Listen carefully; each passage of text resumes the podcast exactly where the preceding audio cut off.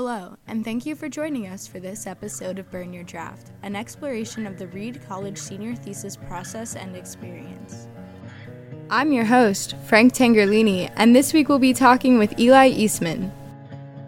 While photons are not considered matter, measuring, predicting, and controlling photons matters a lot for the field of quantum optics. Today we will hear from Eli on his photon research tell me, introduce yourself. Tell me a little bit about yourself and the situation you're in right now. Yeah, uh, my name's Eli Eastman. Um, I'm from Houston, Texas, the greatest city on earth. I'm a senior physics major. I'm just kind of locked down at home in Portland. I live like 15 minutes from campus, so I was lucky to be able to stay here. So, what's your thesis topic? I'm a physics major and I'm writing a thesis on official title is let's see what did I write the official title is joint spectral measurement of spontaneous parametric down conversion source which is a lot of words that probably don't mean anything to people listening to that. Basically light is made of photons right? Those are like atoms for light. And because blue photons have more energy than red photons. Uh, we can take one blue photon and we can turn it into two red ones. Wow. we do that using a special crystal called KDP or like potassium diphosphate, I think is what it is. And we want to know if we can control the spectra of the two red photons. Where are you in your thesis process? Uh, I'm just kind of writing at this point. I was just starting to get good data in the lab, and then I got kicked out because of the executive order. So that kind of sucks. But I have some stuff to show, and so I'm just kind of trying to finish the writing at this point. That's sad to hear, but also I'm glad that you're able to have something from it. Yeah, it, w- it was like poorly timed, but the perfect poor timing because it came just as we got kind of the first bit of data that we were looking for. So, what was that bit of data? So we get these two photons and we just we measure their spectrum, which is the probability that they have a certain frequency. And so we have a couple of those spectra. Interesting. How does the crystal work? So a crystal, the, the like the way that we think of a crystal is like a just like a block of atoms and they're organized like what what makes a crystal a crystal is that they're organized in a, a specific geometric pattern that's why crystals always have these like really nice geometric shapes. And so we send light into the crystal, and light is just an oscillating electric field. And so the electric field goes into the crystal and it's like vibrating the atoms up and down. And those vibrations of the atoms generate a new electric field that produces the red photons. So the atoms are going to vibrate at a different frequency based on how they're bonded together. And that causes that that other frequency generates new frequencies of light. Cool. Yeah. So sorry. it's a, no, it's a lot to process. It's yeah. Uh, so where would you have headed with your thesis after, or where were you headed? I guess. When when once we take these measurements, we can learn certain things about our source. We can learn about like the nature of the photons that we're producing and the way the so so we're taking one photon and we're producing two so so naturally the two are going to be correlated in some way and we're trying to remove some of those correlations. Um, and if we saw that those correlations were removed, we could look for a type of interference called Hong-Ou Mandel interference, or people just call it HOM interference, um, that demonstrates that the photons are in this uh, thing called a pure state. Um, and basic, basically, when the photons are in a pure state, we know that they are governed purely by the realm of quantum physics and not like regular physics. And those photons can then be used for quantum computing or encryption or stuff like that. What separates those two fields? Uh, so, like classical physics is everything you probably have learned if you've taken an intro physics class or even the f- second year physics courses, like why, what, how does a ball fly through the air? What is the force on this thing when it's spinning around, or things like that and quantum physics um, is just the study of things as as we go smaller and smaller in scale the like rules of physics change the the laws of the universe change and Um, so th- anything that's really small, like a single atom or a single photon, or even small collections of atoms, are governed by quantum physics, which is based much more in probability. Um, one of the fundamental pro- uh, postulates of quantum physics is that you can't know everything about a system. There's always going to be some uncertainty or error in your measurement, and so that that's why our spectrum like normally you think of a spectrum of light as all the colors that a certain beam of light contains like white light RGB. yeah exactly exactly but but with a single photon it's only going to have one frequency it can't have more than one frequency but there's a certain probability distribution of what you're going to measure that frequency to be Okay. so so like normally you would say oh there's one photon there's one frequency but that's not true. Even if I generate two photons from the same source exactly in the same way, they're going to have different frequencies because of the laws of quantum physics. So your thesis was determining those frequencies? Yeah, it's it's can we control the range of frequencies that we have access to? And can we remove correlations between the two photons that we generate so that like say if we know the frequency of one, we don't know what the frequency of the other would be. Interesting. Why did you choose that topic? Um, for I really like working in the lab, um, and this was an experimental topic. Um, I didn't really want to write a theory thesis, and so like this was one of the topics that was available to me to work in a lab. Um, I'm really interested in quantum physics just because it's a really hot field right now, and there's a lot of research going into like uh, how these things can be used. Kind of a hundred years ago, I think quantum physics was really weird, and people didn't want to accept that it was going to be useful or it, it looked like a problem in physics. And now there's all these useful tools that are coming out of these principles, and it's it's a really wide range of fields that you can go into. Um, so, like we study quantum computing, but the experiment um, that measured gravitational waves a couple years ago uses the same principles, and many other experiments, you know, are using the same principles. So it's a pretty wide ranging field and just was going to open a lot of doors for me. Was going to? Is it still not going to? Uh, no, no, it still is. Um, okay. I'm, not, I'm not going to grad school next year. Um, I'm going to be working on applying next year. So I guess. Uh, nice. I don't really know like how any of that's going to play out with this pandemic situation going on. Yeah, that's a topic on a lot of people's minds. Right. Uh, so what would you say is the outcome of your project now with the lack of a lab that you have has it turned any more into like a theory based project yeah that's kind of like i've been like fleshing out my thesis with a lot of theory so that it's not kind of like here's the measurement we couldn't really do anything more than this um, which is good because i should know that anyway um, so i'm glad that this happened in a way because it kind of made me really concentrate on the theory but we were able to measure a couple of these spectra and get some uncorrelated pairs of photons, which is good. That's what we looked to do.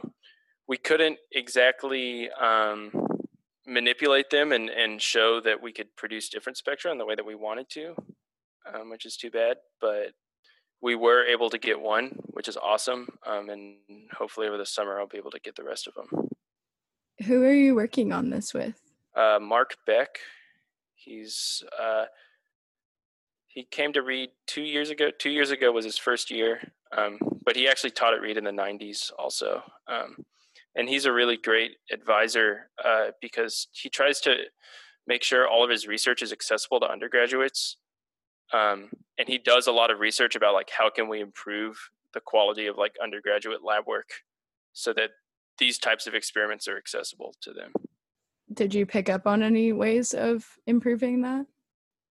I when I was a junior, I did one of the labs that he wrote for undergraduates, and and this method of generating photons, the thing I told you about, where we take the blue light and it goes into the crystal, and you get the red light out.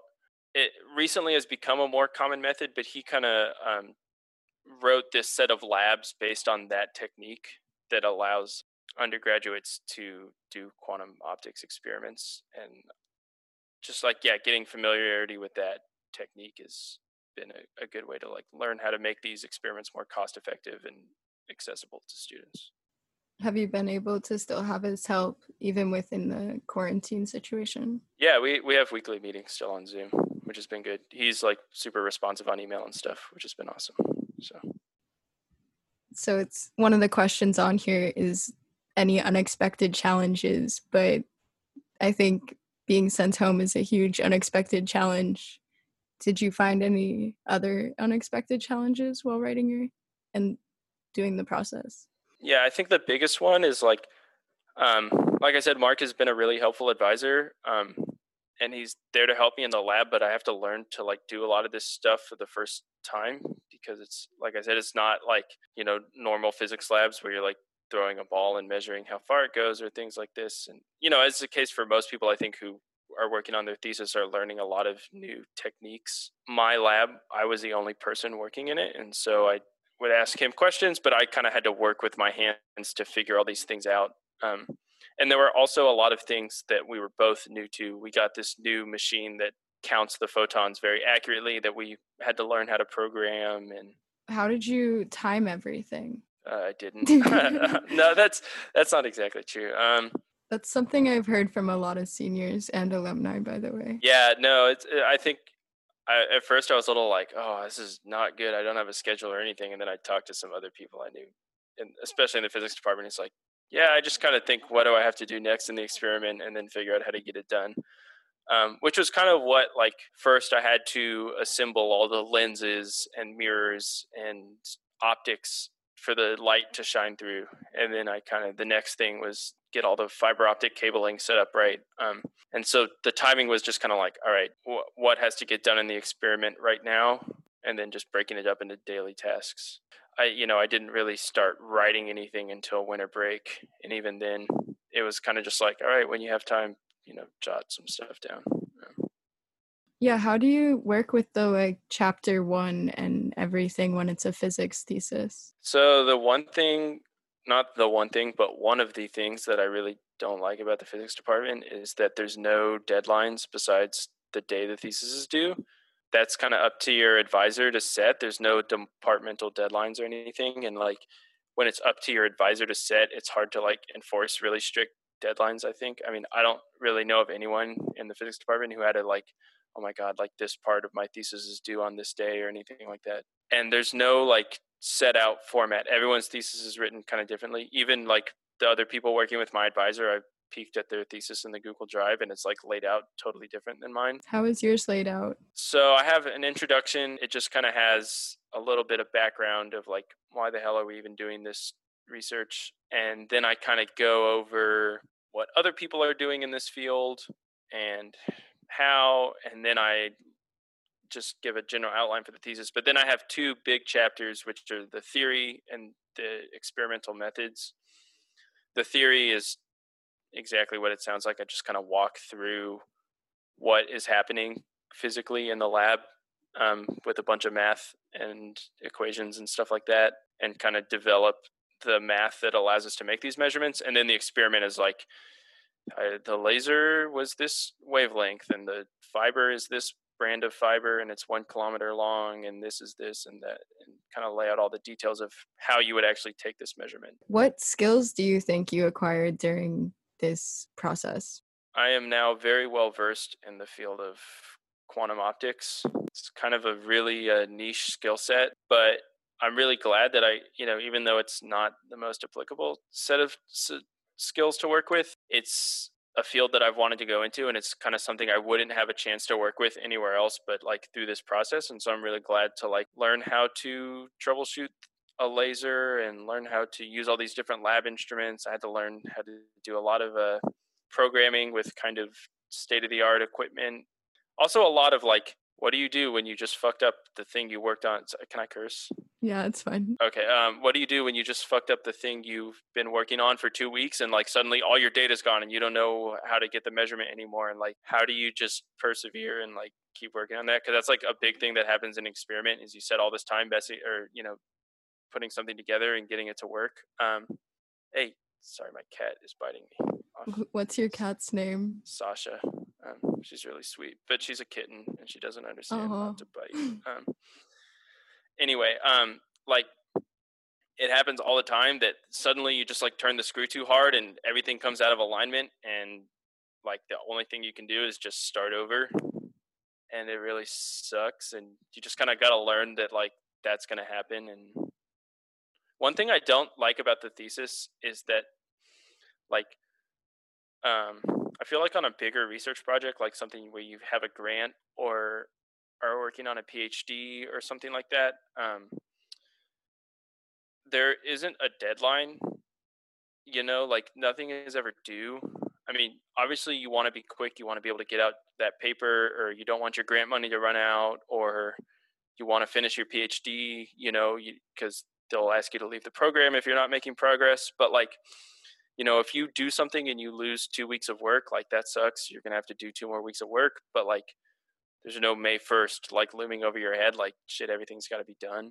Um, Is this a project that you would return to if you have the time next year? Yeah, I've already been talking to my advisor about um, coming into the lab over the summer, hopefully when the restrictions ease up and maybe next year just depending. I mean, this is going to become this is a multi-year project. We're trying to set up something called quantum teleportation, which is not what it sounds like what is quantum teleportation? so, say I had a collection of atoms that was just like they didn't have any shape or form, and I had like a, a red ball, and I measured every atom in the red ball, and I sent that information to someone else, and they could reconstruct the red ball out of their atoms that were formless. That's kind of the idea. Whoa how do you have formless atoms? Well, that's that's not exactly the that's not exactly what we're doing. So so what what we're doing is each photon that we work with has a specific quality. It's polar. We we use its polarization. It's polarized horizontally or it's polarized vertically. So the other way with my hands. Um, so it either wiggles back and forth as it travels through space this way or this way. Um, and in quantum physics, there's this idea called entanglement, where I can have two different photons and say if this one's vertical, this one's always also vertical. And if this one's horizontal, this one's always also horizontal. So, and no matter how far apart they are, they're always the same and they're it happens instantaneously where if I change mine to vertical, then the other one changes to vertical. So I could give one to you and you could go all the way across the universe and I could teleport to you the photon I have because yours is going to assume the exact same state no matter what state, you know, regardless of what state mine is in instantaneously. That's interesting. What could that turn into? Like what kind of projects? So we could I mean it's a it's a way to send information. Um, it's a really secure way to send information because a um, we can come up with perfect encryption, like a password that no one could ever guess. And B, you would actually know if someone had hacked into your communication channel and was listening because your measurements would no longer match mine perfectly anymore. That one, to, like if I measured up and suddenly you measured sideways, we'd instantly know that someone was listening into the channel and we could cut off the communication. So it's really secure communication it's a way to control you know like i can control your system that's in another lab on the other side of the country with my system um, and it's just cool. Yeah. No all those sound like really cool idea. How do you think that the thesis experience will inform your life outside of reed? Um, i mean i think eventually i want to go to grad school for uh, quantum physics field. I don't know if it's going to be optics um, i hope it is but we'll see if that ends up actually happening or not. Um, there's lots of fields of quantum physics, and I'm interested in a number of them. So, um, and I think like the really cool thing about physics is like there's all this like really crazy shit that's going on in front of your eyes all the time that like like like sometimes I'm in class and like you're you're looking at these equations on the board that kind of just look like math, but then when you think about what's going on, you're like, really? Like all of that is happening. We we study things that are on the scale of femtoseconds, which is one over ten to the fifteenth. So it's really small. If if one femtosecond was one second, that's the same as thirty million years. Something that could happen in thirty million years, like happening all the time right in front of us, you know like the our time scale is so much longer than that and it's happening all the time it's just crazy the scales that that these like weird processes happen on because you wouldn't expect that kind of order to exist at something that levels that small. So the thesis process helps with grad school. How exactly? I mean basically what you do when you do your phd in physics is a, a bigger version of this thesis um, I've been following someone's PhD dissertation very closely in doing this experiment because they're doing a process really similar to ours. And so being able to show them that like I did this project and this is the research I was able to do and I also know how to do all this stuff in the lab is like really valuable to have to put on an application. And to also have like a document that's not like, you know, is like and here's how I can here's my writing skills. I had to do this oral defense, all this kind of stuff like that. How are you going to do your oral defense this year? Is it going to be over Zoom? Yeah, apparently it's going to be over Zoom. Um, me and my advisor have been talking about it because, like, normally there's a board and someone will ask a question and there will be some like math I have to explain or whatever, and I can write on the board and stuff. But I don't have that now, and so like I will either maybe use giant post-it notes or. I feel like it's hard to master. Right, and my handwriting was really bad until I got into college, so I can barely write with like pen and paper. So I don't know if uh, how I'm going to be able to do with the trackpad and stuff. We'll we'll figure it out. You know, I think hopefully everyone will be understanding if I just try to explain to them in words what I would normally be writing down. I think everything about this situation forces people to be pretty understanding. Yeah. Thank you, Eli, for your time and for telling us about your thesis and the amount and kinds of work that went into it. Thank you for listening, and I hope you join us again to talk to more seniors about their thesis and better understand why you'd want to burn your draft. Burn Your Draft is a production of Reed College and the Center for Life Beyond Reed, created jointly by students, alumni, and staff. This episode was produced and engineered by me, Reed College student Frank Tangerlini. Our executive producer is Seth Paskin, class of 1990, with technical advising from staff member Joe Janiger. Nate Martin, staff member and alumnus, is our project manager. Music by alumnus Jack Salvucci and podcast art by alumni Henry Gottschalk and Lillian Pham. This podcast was made possible by a gift from Seth Paskin.